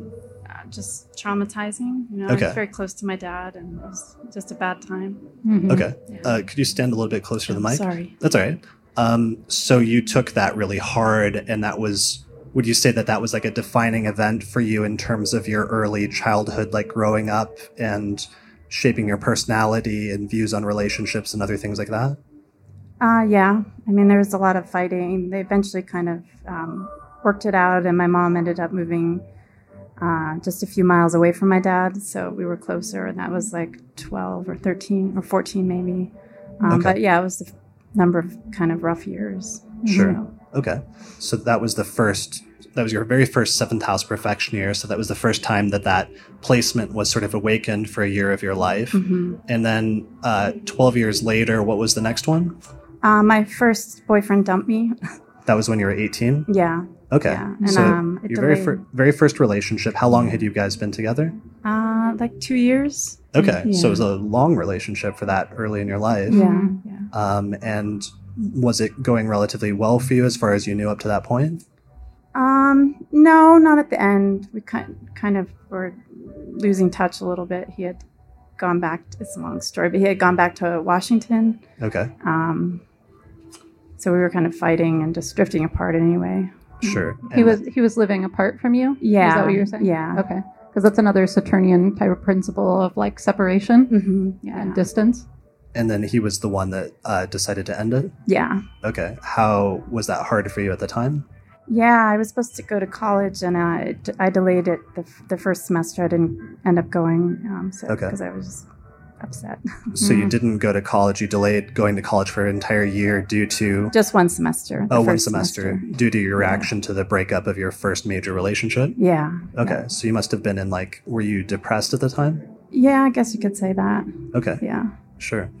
So that was your second seventh house profection year, and then um, w- what was your next one? Um, at 30, I just got into kind of a crazy relationship with a guy on and off, and it went on for a couple of years. It's Okay. Not very good. And that would have been also because around 30, of course, is like the Saturn Saturn. return. Yeah. so yeah. transiting Saturn would have been coming back and going through Cancer at the time around its natal sign, Right. which would then emphasize that even more. Yeah. Yeah. Um, what was were there any specifics? Why was that such a crazy relationship, or what stands out about it that might be unique compared to like other people's relationships when they were thirty? Uh, it, it just was very unstable. Okay, Um, yeah, Sure, He wasn't very nice, I Okay. guess you could say. he was like um, like mean to you, or like harsh or negative. Yeah, kind of. Yeah. Okay. All right. Um, so that was thirty, and then the most recent one was when? Uh, 42, two years ago. Okay, I don't want to get it too too much, but it, it was around money with my husband specifically. Mhm. sure. So just difficulties in that year, but then did you end up making it through that? Okay. Yeah. Yeah. Okay. Yeah, it's fine. So in that instance, it was more of like a temporary challenge or setback that you had to deal with that brought in both the seventh house issues as well as the second house issues of finances, which Saturn also rules. But once it was over, you were able to move on, and it wasn't necessarily something that that stuck with you permanently. Yeah, no, we we worked through it, so it's okay. Okay. So that's good to know, and that could be an important principle. Is that sometimes when the profections activate a specific house, the topics associated with that house can become more prominent, but it may not indicate a permanent change in the person's life, but instead more of a temporary or like a transitory activation of of those topics. Mhm. Awesome. Thank you for sharing that. yeah, That's a really good you. example. That's a great repetition. Yeah.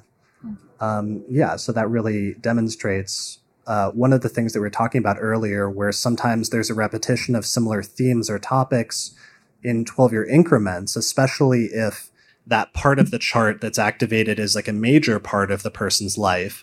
Like, for example, if it contains a stellium of planets, or if the ruler of the ascendant is located there, or something like that, um, then those 12 year repetitions are going to be more important and are going to sometimes have more significant overlaps, but it's not always exactly an, an exact repetition of the events, but it's just something in that area of the person's life. Right. Yeah, that was a great example of that kind of thing where it's activating the same themes of, you know, seventh house, one-on-one interactions, partnership, etc. Um, but, you know, different specifics every time. Yeah. And it's interesting too that, you know, you had the one um, at age six and that you remembered that because that's often the case with like the first, you know, round of all the profections is there will be something, but people don't, you know, may or may not remember later on in their lives, but there will be something that evokes the same themes that will come up later in your adult life. Um, and if you can trace that back, sometimes that's kind of fascinating. Yeah, I have to say that's one of the more annoying things about doing consultations is that most people don't remember like early events or sometimes don't remember um, their chronology until relatively recently. Mhm. And sometimes there will have been like an important event when a person was younger, but they just won't remember it or they won't be able to narrow down the exact dates. Um, otherwise, you could identify that. Um, the other scenario is that sometimes a person will not consider that thing to be important because they don't consider it in retrospect to be a defining event in their life when they're older. But when they're younger, when they actually experienced it, it was a much more major event for them at the time relative to being six years old or nine years old or what have you. Yeah. So I remember, for example, when I first started working out my chronology for annual profections, uh, I went into, uh, I think I was like very young and I went into a 10th house profection year and I ran for student council president in like elementary school. So that was ultimately not a major event that's relevant in my life now uh, as an adult or anything that had any significant impact on that so that if somebody asked me about it i normally wouldn't remember that as as being in any way important but at the time it was very much important and very much uh, was connected with the fact that I was in a 10th house profection year and very well uh, symbolized that. Right. So it's always like age appropriate. So sometimes you have to adjust for that in looking back. Um, but the same kind of symbols or the same kind of energies, um, you know, for good or for bad, will be, um, you know, played out during those times. And you can kind of see the links over time, you know, over your like 12 year repetitions. If you look back, if you trace things, if you have records at home or your parents do, it can be kind of interesting to, to trace. Yeah, yeah. definitely. Um, and again, that's one of the main ways that you can use this technique for prediction is by identifying repetitions in the person's life. And if there's a profection here that you're getting ready to go into, um, in addition to just looking at the natal placements and interpreting, attempting to interpret them, the best way to make a prediction about the future is to look at your past because your past past trajectory and past history of repetitions can sometimes really help to inform you about what might come up in the future. Mm-hmm. Yeah, it'll definitely tell you the flavor or the types of themes that'll come up for sure, you know, because of the same house being activated. And then, as we mentioned earlier, you know, in terms of looking forward, you can kind of look at the ephemeris or look at your software and see, you know, what are the major transits to or from the ruler of that house for that year? Is that looking more eventful than the past or less eventful? Yeah. So if Jupiter's transiting through the profected sign, that could offset things and make them more positive. Whereas if Saturn's transiting through the profected sign, it could offset them and make them a little bit more challenging or what have you. Right. Yeah. Uh, and that also applies to the ruler of the house. So if benefics are transiting over the ruler of the house, which is activated as the lord of the year, that's going to make things more positive. If challenging planets are going over the ruler of the year, that's going to make things a little bit more problematic. Mm-hmm. Okay. Um, does anybody else have another example they want to share? Yeah, you have one. What's your name? Lynette. Uh, what's your birthday? February 7th, 1982. What time? 8:12 p.m. Now I'm going to test both of you guys. Albuquerque. I know how to spell that. did I get anywhere close? oh, I did. I spelled it correctly. Uh, 21 Virgo rising? Yes. Yes. Okay. Um, this is funny because when Anne was just talking about her stuff, I was like, oh, wait, maybe I do have a couple of things. And then when you were just talking about your student council run, mm-hmm. that filled in one of my gaps. So, um, second house this year, 37. Okay. Um, I just recently separated from my boyfriend of 14 years, moved out of his house. When I was 25, I moved to Los Angeles for a job and moved out of the rental house that I was living in that was his. um, so while I have fully been able to support myself all of this time, like we were in a long term committed relationship, so he was helping me out. Um, and then I don't, I don't know about the 13 and 1, but I'm going to throw it out here because those are the ones. When I was 13, I ran for student council vice president and did not win. Okay. and then when I was 1, my parents got divorced, which I was actually looking through my um, family records this morning and just saw that. So, okay. So, I'm going to let you guys put any of that mm-hmm. together. yeah, that's great. Um, so, I should have outlined at the beginning what the placements are. So, you have Virgo rising mm-hmm. and you have Mars, Saturn, and Pluto all relatively closely conjunct in Libra, all in the second house, mm-hmm. and it's a night chart. So the most difficult planet in the chart is in this house, which is Saturn in Libra in a night chart, and then it's complemented by Mars and, and Pluto being on either side of it. Mm-hmm. Okay, so we would expect more challenging matters to come up during second house profection years. Right. And also, since it's the second house, that financial matters would probably be more relevant in those years compared to other years. Mm-hmm. Okay. Yeah.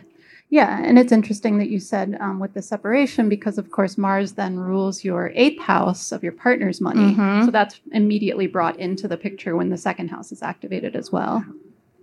Yeah. Right. Um, and then the ruler of the second house is Venus, which is located in Capricorn. Uh, it's retrograde at 23 Capricorn, and it's actually, I think its next aspect must be a square with Saturn. Yeah, although which, with reception. Yeah, it's yeah. a mutual reception with mm-hmm. Saturn um, in Libra. So they're exchanging houses. They're in each other's house, and they're applying to each other. So this is both challenging for Venus to some extent because then it has a square with Saturn, but the square, some of the heat is, some of the tension is taken off of it so that there's a potential for a more positive or constructive outcome because there's the mutual reception, which always acts as a mitigating factor. Yeah, definitely. When there's a hard aspect between two planets, it's it can be really difficult, like a square. But if it, if they're in each other's signs, the square becomes a little softer. Mhm. Um, what else is relevant here in terms of the specific placements? The only one I one think that I'm looking forward to 38. Uh-huh. that looks a little bit nicer. right. yeah, so you move into Scorpio and into a third house profection year. Yeah. Yeah. I mean, so this year with the separation, when did you separate? June. Okay. So a few months after the profection year started. And then so you've just been kind of covering more more financial things or your cost of living has gone gone up because of this. separation? Yeah, I mean, Okay. basically, I've just been stocking money away, and I mean, we've been just living a shared life, and now I'm living a single life. So Right. Right. Yes. So Um, like themes of financial independence Yeah. are major this year, but also themes about relationships have been a repetition. And some of that's honestly probably coming through the fact that it's le- activating Libra Yeah. um, and that it's like Saturn in Libra is part of the delineation so that Venus's significations come into play because that's part of the way to interpret what it means for a planet to be in a certain sign of the zodiac is what does it mean for the planet that's in that sign to interact with the ruler of that sign so it's saturn interacting with venus in this instance hmm so the first instance of that when you were one you said was your parents uh, separated yeah, they got divorced, they got Mhm. divorced in that year okay which I obviously didn't. I actually didn't even realize that until this morning when I was looking at Oh, their wow. records. Yeah, That's timely. yeah. That's why I was like, wait a second. Yeah. Well, and yeah, and that's definitely one of the things we were just talking about. You know, one of those things that Mhm. happens early in your life that will, you know, the kind of theme will continue to be important Mhm. later in your life. And in this case, that's Saturn square Venus. yeah. Yeah. Right. And it's an interesting, just the idea of foreshadowing. Like there's Mhm. something about that in terms of the philosophy and the way that astrology works, and the idea that events early in our life can sometimes foreshadow events later in our life and not necessarily be the cause of those events in any direct way, but there just Mhm. be this um, echo or this repetition of certain themes throughout the person's life. Yeah, definitely. Yeah. Um, trying to think of, of what else. Do you have any Mm, questions about that? No. No. I might when I think about this when I get home. Thank you. Yeah, thank you. Yeah, That's a great you. example. All right. Um, so, does anybody have any general questions about the technique at this point, about annual profections or how to apply it, or things that don't make sense, or anything, pretty much anything? Uh, Cordelia? So, your question, just to repeat it for the recording, was what might you look for if there's no planets in the house or in the sign um, in order to figure out what the theme is going to be? Mhm. Sure. I would start with just um, the topics associated with the house. So if it's like a ninth house profection year, thinking of ninth house topics like education, travel, foreigners, religion, etc. So topics of the house, and then um, look to the ruler of the house. What is the nature of that planet? Is it benefic or a malefic? Um, is it well placed by zodiacal sign? And what are the topics associated with the house that it's located in? Mhm. Um, and then finally, what is its condition in the chart? Is it um, afflicted through hard aspects with difficult planets like squares or oppositions or conjunctions with Mars or Saturn? Or does it have uh, positive conditions of the opposite, which is called bonification, where it has uh, conjunctions or sextiles or trines with benefic planets like Venus or Jupiter, which are going to be more positive or affirming? Um, so that's kind of the sequence I would go through. And then the very last one would be um, Are there any major transits going through the profected house, especially slow outer planet transits that year? Because that's really going to color the nature of your experience of that house in that year. Um, or finally, if there if that's not happening, are there any major transits, especially slow outer planet ones, to the ruler of the house in that year? Because that's then going to color uh, the experience of the year as well. Mm-hmm. Yeah, and I would say all of those things plus, you know, look back in 12 year increments to see what happened during that year of your life to see if you can see any clues. And especially with regard to the connection between that profected house and the house that the ruler is placed in. Try to see if you can trace any any of the kind of keyword connections between those two because that's typically what should be activated. Yeah. Right. Does that answer your question? Okay. There's uh, another question here. Yeah, go ahead. I find this very interesting. I didn't know anything about it. I thank mm-hmm. you both very much. Uh, I have been an astrologer for many years, and my question is Do you integrate your technique with transits, progressions, solar returns, any of those, or none of those? Sure. So we definitely primarily integrate this technique with transits. And it's actually really useful for that because sometimes it can tell you there's an issue that astrologers sometimes have where you see a bunch of transits happening um, and you see an important transit come up, but then it comes and goes, and either there isn't a major event that happens or it happens in a much different area of the life than you expect. And usually the reason for that is profections, because profections can help you narrow down which transits are going to be more important in a given year. Um, yeah. So it can become a filtering factor to help you uh, identify ahead of time which transits to pay attention to and which transits maybe won't be as important in a given year. That's very helpful because that often happens. Right. So yeah. I'll try this. Yeah. Mm-hmm. Yeah. So that's a major thing. Um, I don't usually use it together with um, progressions or solar arcs. Do you? Solar returns, I meant. So solar returns, that's definitely one. Even though I don't use solar returns as much at this point, um, I know a lot of astrologers do use uh, profections together with solar returns in order to help identify what parts of the solar return chart are going to be more important. So they'll pay more attention to the Lord of the year and what its placement and condition is in the solar return chart in order to, again, filter or identify um, things that are more crucial in the solar return chart versus things that are less, less crucial. Thank you very much. I mm-hmm. got a lot to try now. Yeah, thank you. Mm-hmm. Nice meeting you all. Yeah, you too. Mm-hmm. All right. Was there another? Oh, uh, yeah. Uh, so when you're sorry. so what are things to look for or learn about the Lord of the Year when you're like it's overall to see when you said the condition of the Lord of the Year? Mm. So is that like whether it's in its detriment or how it's doing, or what would you look for when you're trying to consider the Lord of the Year or the Sure. Yeah.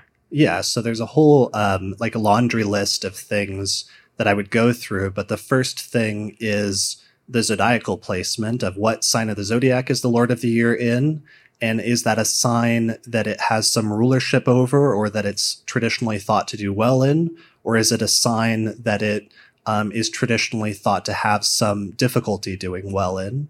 So um, this is the difference between a planet being in its own, let's call its domicile or its exaltation, versus a planet being in the sign of its uh, detriment or its fall.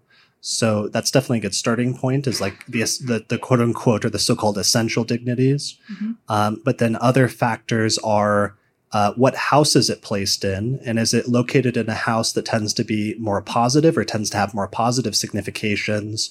Or is it located in a house that tends to have more challenging significations? So generally speaking, uh, the more challenging houses are the sixth, the eighth, and the twelfth. And the more positive houses are pretty much most of the rest of the houses, like the fifth house or the 11th house or the 10th house. Mm-hmm. So if your planet is located in a difficult house, it might bring up more challenging topics in that year. Whereas if it's located in one of the more positive houses, it might be a little bit easier to deal with. Mm-hmm. Uh, what are some other factors? Um, if the ruler itself is ruled by a benefic or a malefic, that can color things. So, is it ruled by Jupiter or Venus? Is the sign that the ruler is in ruled by one of those two, or is it ruled by Mars or Saturn? Um, particularly by sect. So Mars being the more challenging one at, during the day, um, if it's a day chart, and Saturn at night. And then whether the ruler is like in a major aspect with any of those four planets. Yeah. So does it have positive aspects like sextiles and trines with the benefics, Venus and Jupiter, or does it have challenging aspects like squares or oppositions with the more challenging planets like Mars or Saturn? That uh, has a major impact on the condition of the ruler. Mhm. Um, also, is it retrograde or is it direct? Uh, it's better if it's direct. If it's retrograde, there may be some delays or some snafus in the manifestation of the planet's significations Mhm. uh, and a bunch of different stuff. So a lot of this for planetary condition, I actually so I have a bunch of free copies of my book on the back table, and I hope everybody that doesn't have a copy takes one because I'm trying to get rid of those. Those are like misprinted copies that are slightly misaligned, but they're otherwise perfectly readable. And instead of throwing them away or recycling them, I wanted to just give them away so that everybody that doesn't have the book yet can get a copy. And there's a chapter in my book on the conditions of bonification and maltreatment that goes through seven uh, a checklist of seven conditions that you need to pay attention to to determine if a planet is well placed or is poorly placed in a chart. And I think that's like chapter I don't know ten or thirteen or something in the book. I can't tell you. Can't remember? No. No? Okay. Um, yeah, but the book is titled Hellenistic Astrology: The Study of Fate and Fortune, and I hope everybody takes a copy from the back table if you don't have one already. All right. Was there another question, Drew? Say a child comes up to you and asks what the house system is. How would you explain that to them? What the house system is, or what how what houses are? Both. Are you saying like what the whole sign system is, or what houses? If a child wants to to understand what the houses are, what what what would you say to them? Just areas of life. we would say, I mean, if we're approaching it from the house system that we're using with whole sign houses, we would say that um, when when you were born, the moment you were born, there was a sign of the zodiac that was rising over the eastern horizon at that moment, and that that sign, whatever it was, becomes the first sector of your life, indicating certain topics that are associated with you um, at the moment of birth. And then there were 12 signs of the zodiac in a circle from that point and each of them was numbered uh, going counterclockwise. So one two three four five all the way up to 12 and that each of these 12 it creates 12 sectors of your chart of your birth chart and 12 sectors of your life that indicate different topics and different areas of your life.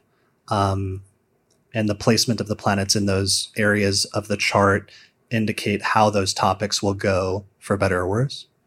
Thank you. I don't know if that's like a sufficiently like explain gonna- it like I'm five. Yeah, I was gonna say it depends on the age of the child here. Uh, let's say ten years old. No, I mean, yeah, I think that's more or less what you would say, you know, and vary the vocabulary, but it's just different areas of your life. Yeah. Yeah, that the 12 um, areas of 12 houses indicate sectors of the birth chart that indicate areas of a person's life. Thank you. All right. Does anybody else have any question, other questions about annual profections or anything that we've talked about related to this technique? Yeah, sure. You- How, how do we deal with retrograde planets? Do you mean um, retrograde planets as the Lord of the Year or retrograde transiting planets triggering something? I think transits because I forget what I, I didn't come across Lord of the Year yet. Is that the That's the ruler of the house. Yeah, ruler of the profected house. Uh, I would say in general, retrograde Venus or retrograde anything. Uh, generally, you know, I understand how they work, but with your system, Mhm. how would you integrate that into this? Even though it's simplifying a lot, that's um, it, it really isn't simple. You have to really think about it. And so, what do you say? What about retrograde planning? Sure. Um, retrogrades are really important, and profections become a useful tool for accessing what retrograde planets do, especially by transit. And there, there's two major ways that that happens when you're using profections. So one of way, the ways that that happens is that um, when you look up in the sky, what a retrograde is is the planet slows down. It's moving forward through the signs of the zodiac in zodiacal order through its normal movement, but then at a certain point it will slow down and stop moving through the zodiac and stop in the middle of the sky, and it will start moving backwards uh, against the order of the signs of the zodiac until eventually at some point later it slows down again and reverses course once more and begins moving forward again. So the two most important points in that cycle are the points where it stops in stations retrograde and then eventually the point where it stops in stations direct.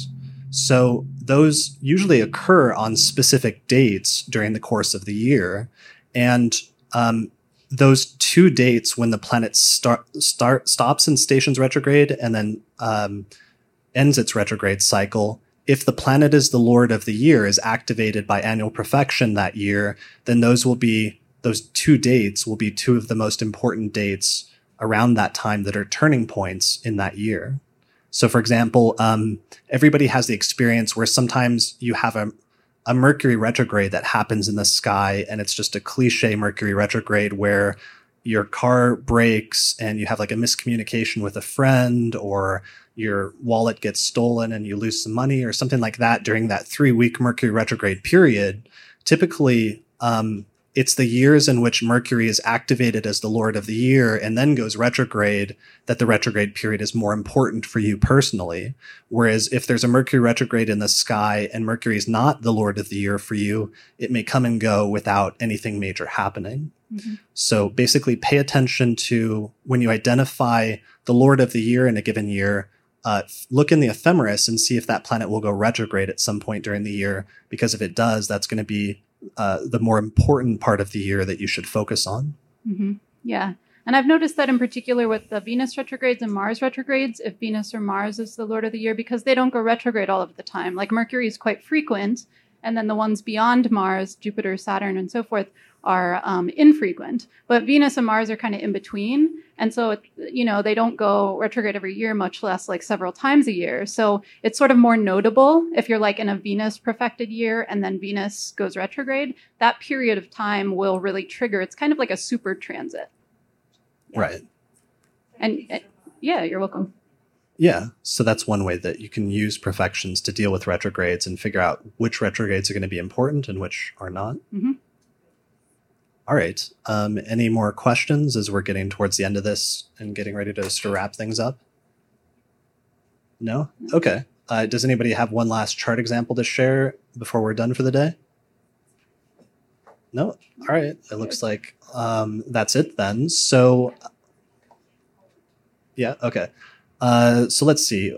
Uh, annual profection. So this is just a quick introduction. Obviously, like I said, uh, my book it actually has a chapter that one of the last chapters of the book is on annual profections If you want to learn more about this technique, um, I also have a nine-hour lecture on annual profections where I use over hundred example charts to really get into the details of how to use the technique. Uh, and that's in my course on Hellenistic astrology, which is available at theastrologyschool.com. Um, you have a lecture on repetitions in annual Profections, right? Mm-hmm. Yeah, I do. So the 12 year repetition and just like lots of examples of how that works out in specific people's charts. Okay. And that's on your website, leisaschaim.com. Yes. Um, and I think that's it. Otherwise, are there any other resources for studying annual profections? Mm, I do consultations and talk about profections quite a lot with people. Cool. Yeah. Um, yeah. So, and if anybody has any other, I may re- release this um, at some point as a podcast episode. And if anybody has any other examples, please feel free to write to us. And maybe we could do some sort of study group or another work session in order to get further into the technique and share some more example charts. Mm-hmm. Cool. And thank you so much for all the people that volunteered your examples. Those were really great. Yeah, those are some great examples. And yeah. I feel like we really learned some stuff. Um, you know, not just with like the positive events, but also sometimes with the challenging events because uh, while we can learn techniques like this abstractly, like I said, it's not until you actually hear somebody's lived experience or until, especially, you go through certain profection years and you have that uh, sort of visceral experience of what it's like to have a certain house activated. That's where some of the real learning and sort of the the wisdom, but also the empathy. I think one of the things about studying techniques like this is it can help you to develop a level of empathy and understand where people are coming from in terms of different parts of their life and um, how to relate to that, uh, perhaps in a different way that you might not otherwise. Mm-hmm. Yeah, definitely. Yeah, and uh, and then finally, again, it's just a demonstration of some of the cool things that you can do with astrology and how astrology can be useful as a tool for prediction and timing, and that while it's good and useful for for psychology and counseling and psychological analysis. Um, you can also use it in order to anticipate events coming up in the future. And that sometimes itself can then tie back into the counseling and the psychology. Um, because then, if you can anticipate ideas and events coming up in the future, it can help you to better um, help and talk to a person who's seeking advice and counsel. Mm-hmm. All right. Well, I think that's it for this meeting of the Denver Astrology Group. So thanks everybody for coming, and hopefully we'll see you again next month for our meeting in October with Leah Samuels on the Black Moon Lilith. thank you. All right, that was a great meeting. So, uh, yeah, that's the end of the meeting. Mm-hmm. We're back here now. Yeah, so that was a lively meeting, and uh, there was a lot going on actually in the environment that kind of initially threw some things off, or there's a lot of like lo- loud noises. Yeah, there was like a street band, like a festival going on outside, which we knew when we arrived. And then there was like a protest that like the entire group came in like five minutes before we started. Right. on the other side of the building. So there's a lot going on. It's very lively when you deal with live meetings. Yeah. Um, but I think most of that's probably going to be edited out and will probably sound a lot better than it did at the time live, hopefully, uh, due to the heroic efforts of our audio and video editor, Steven. So shout out to Steven for salvaging this episode for us. Yes, Thank you. Thank you. Yeah. Uh, and let's see what else. So there are a lot of great examples that we went through. I Mhm. think it really worked out well in terms of you never know what you're going to get, and that's one of the things I like to plan things ahead of time, and that's one of the things that makes me nervous about these types of meetings. Is there could be a lot of great examples, or there could be just like nobody volunteers at all. Yeah. Uh, it's a really wild card, but it worked out really well this time, and I think it showed a lot of the different um, facets of the technique that we're able to touch on when relevant in different examples. And a lot of those things would be things that I normally would teach in different parts of like my nine hour profections lecture, but we just happened to get a nice array of most of them just randomly through the examples that came through. Yeah, I was really impressed by the examples that came in and how spot on they were and how we were able to kind of like unpack them in more detail and so forth. Right. Yeah. Um, so obviously we pulled in a lot of different concepts. Like we jumped right into like the rulers of the houses and what happens when the ruler of one house is in the profected sign Mhm. or when the uh, profected ruler when it rules two houses and how that brings in the topics of those houses and a bunch of different stuff. Right. so um, most of that is stuff. Some of it's going to be in the previous episode on annual profections that was like a little lecture on that topic that i think was two hours long.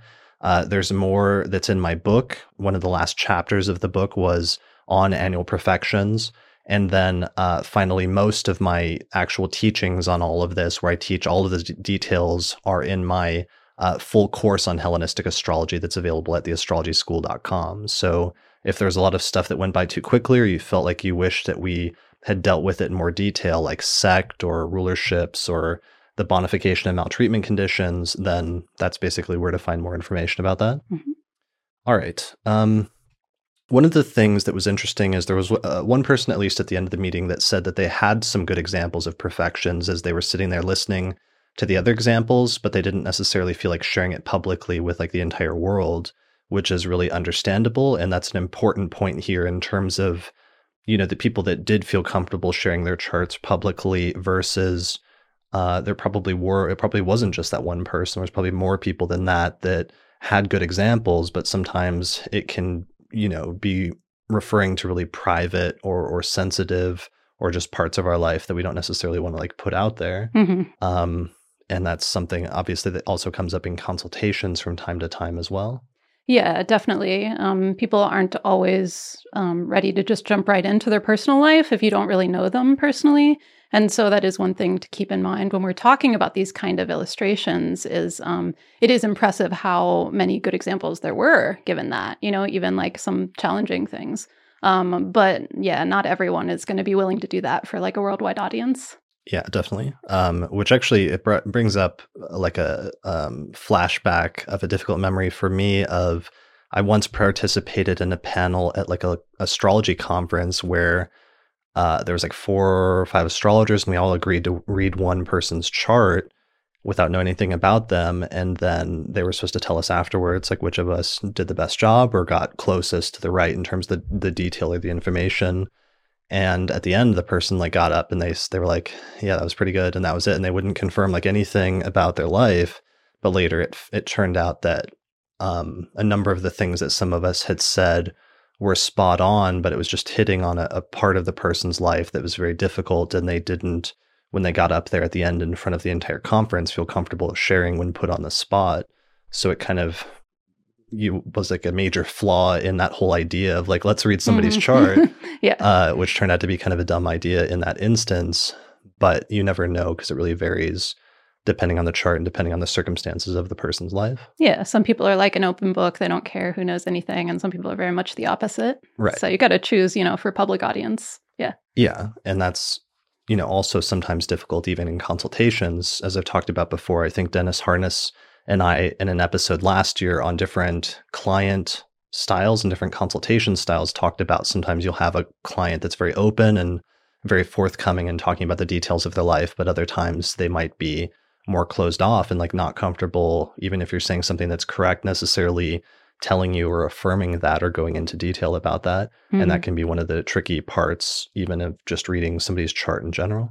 Yeah, definitely. I was thinking recently that um, it's good for all practicing astrologers to be on the other side of the table once in a while, even if it's for like a different modality, Mhm. you know, not astrology, but just to remind yourself like what it feels like to be a client and what kind of space that puts you in. Right. Yeah. Yeah, definitely. And also to to get consultations or readings with different astrologers. And that's actually probably one of the reasons I wanted to release this episode um, because it kind of demonstrates a little bit of our unique, somewhat unique approach to astrology, which is this blend of Hellenistic, traditional Hellenistic or ancient Greco Roman astrological techniques and some modern techniques as well Mhm. um, and the way that we approach doing consultations. And that approach is, even though that's natural and just normal to us, because that's our approach, it is probably different um, compared to some other approaches. So it gives you some insight into how we actually read charts. hmm definitely. Yeah. But that's something you can get partially by going to different astrologers and getting chart readings. And that's a good process, both as a student or as a practitioner, just to get that experience of how different astrologers read charts. Right. Yeah. Yeah. So obviously this isn't like comprehensive in terms of that, but it just gives you a sample of some of the techniques we pay attention to and some of the things that we would start to take into account in the process of a consultation. Mhm.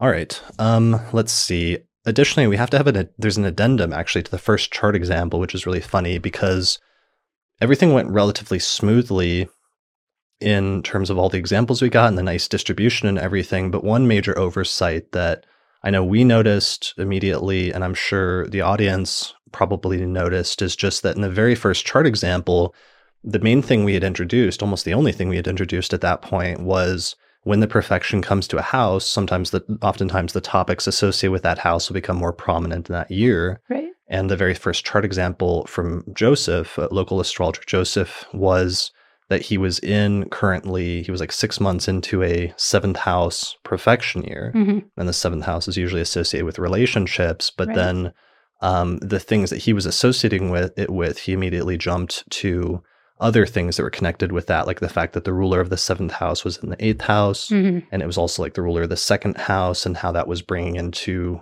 play a bunch of financial um, issues that he was running into it in his life at that time, as well as uh, recently getting in a car accident with a natal Mercury Mars square being activated um, based on Mars being activated at that time. Exactly. And so he already knew profections. And so he was just kind of jumping to like more advanced pieces of it. Right. Yeah. So, but then we didn't slow down. And normally we would have stopped and asked at one point, like, because we meant to move on because we felt like we were spending a lot of time on it and needed to jump to other examples, but meant to ask him, like, well, is there anything going on in terms of the seventh house and in Mhm. terms of relationships in your life? And after the meeting, um, we talked to him for a few minutes and he came up and said hi. And he was there with uh, a guy that we didn't recognize that he'd never been to the meeting with before. And so I texted him later, a few days later, and I said, you know, hey, is there anything going on? Was that your partner? Are you in a new relationship suddenly? Because I, I knew he hadn't been for a little while. And he said, um, yeah, that there was something going on and that um, this seemed to be a new relationship that had formed just in the past few weeks. And if it turned into a major relationship, then it would be the first major relationship that he's had in five years. Mhm. And so that would be starting during this seventh house profection year. Right.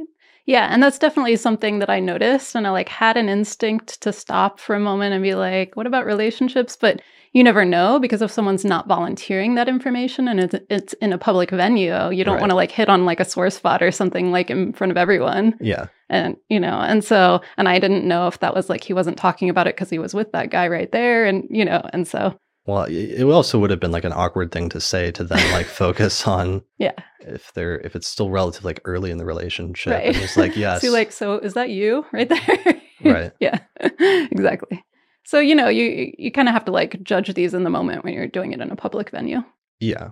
Um, so that brings up two related points, which is one, sometimes, especially, and this is hard, especially because that was the other thing about his example, is that it wasn't a past example. It was like his current profection year that he only started earlier this year in like February or March or Mhm. something, right? Yeah. So he was only halfway through it. And that's one of the issues, not just with this technique, but other timing techniques like zodiac releasing, which is like if the person is right in the middle of it or has just started it, the event may not have happened yet, or it may still be in the process of developing to the point where they might not recognize Mhm. that it's happened or it's in the process of happening yet.